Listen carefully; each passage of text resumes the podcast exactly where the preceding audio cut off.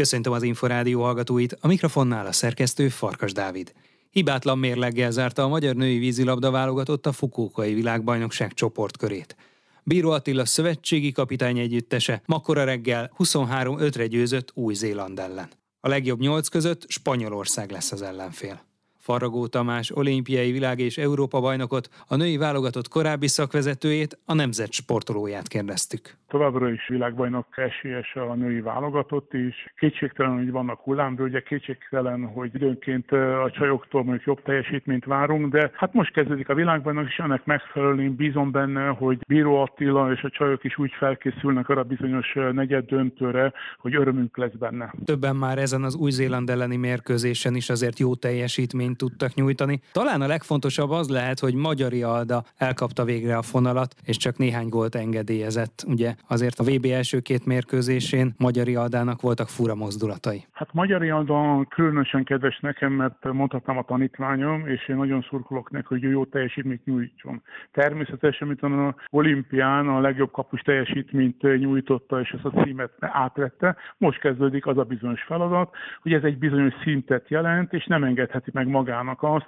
hogy egy-egy mérkőzésen esetleg hát egy ilyen árnyaltabb teljesítményt nyújtson. A 23-5-ös siker azt is jelenti, hogy a csapat maga mögött tudta 26-21-es Japán elleni mérkőzést, annak a védekezési hibáit, vagy Új-Zéland ellen nem indulhatunk ki ebből, mert teljesen másról van szó. Mind a kettő igaz. Tehát én remélem, hogy egyrészt tanultunk a hibáinkból, másrészt pedig nem érdekes, hogy Új-Zéland hogy játszott ellenünk, mert sajnos az igazság, hogy ezt is el tudom képzelni, hogy az új-zélandiak feladták ezt a meccset, miután nem rendelkeznek olyan kondival, és azért nekik nem mindegy, hogy mondjuk a 8-tól 16. helyért ők hányadik helyért játszhatnak. Az is eldőlt már, hogy a negyed döntőben Spanyolország lesz a magyar csapat ellenfele. Mire számíthatunk majd? Hát én remélem, hogy győzelemre. Annak ellenére, hogy persze most már a férfiaknál és a nőknél is megfogalmazódott, hogy a spanyol válogatott átlagon felé teljesítményt nyújt ők a világbajnokság elsősorban esélyesei. Ettől függetlenül nem akarok rossz indulatú lenni, de hát ott is lányok játszák ezt a játékot, és náluk is előfordulhat egy olyan pillanat, amikor ők se találják a fonalat, és ki tudjuk használni. Arról nem beszélve, amit már korábban is mondtam,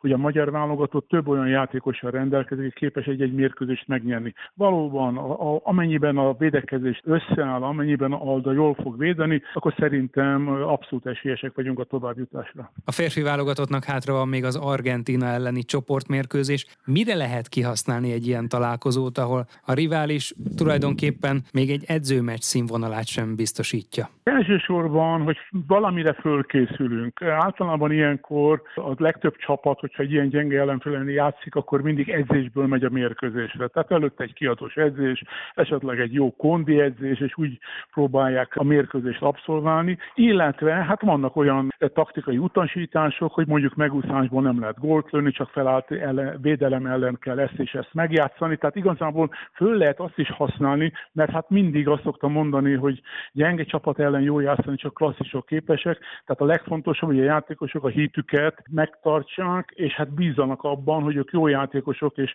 és butaságokat nem követnek el. Mennyit érhet az a szünet, amelyet mindkét válogatott biztosított magának már gyakorlatilag a csoport elsőséggel? Igen, harc után okos a katona, tehát utána derül ki, hogy hova kellett volna állni, tehát igazából nem lehet tudni. Ha, ha tovább jutunk, illetve nyerünk, vagy ha jól játszunk, akkor azt mondjuk, hogy igazából de jó, hogy három nap szünet volt. Amennyiben pedig esetleg nem olyan formát mutatunk, akkor pedig sopánkodunk, hogy nem kellett volna pihenni, inkább a játékból menni a játékba. Tehát sajnos ebben a okosságot nem lehet mondani, mindig utólag dől el, hogy melyik lett volna a jó megoldás.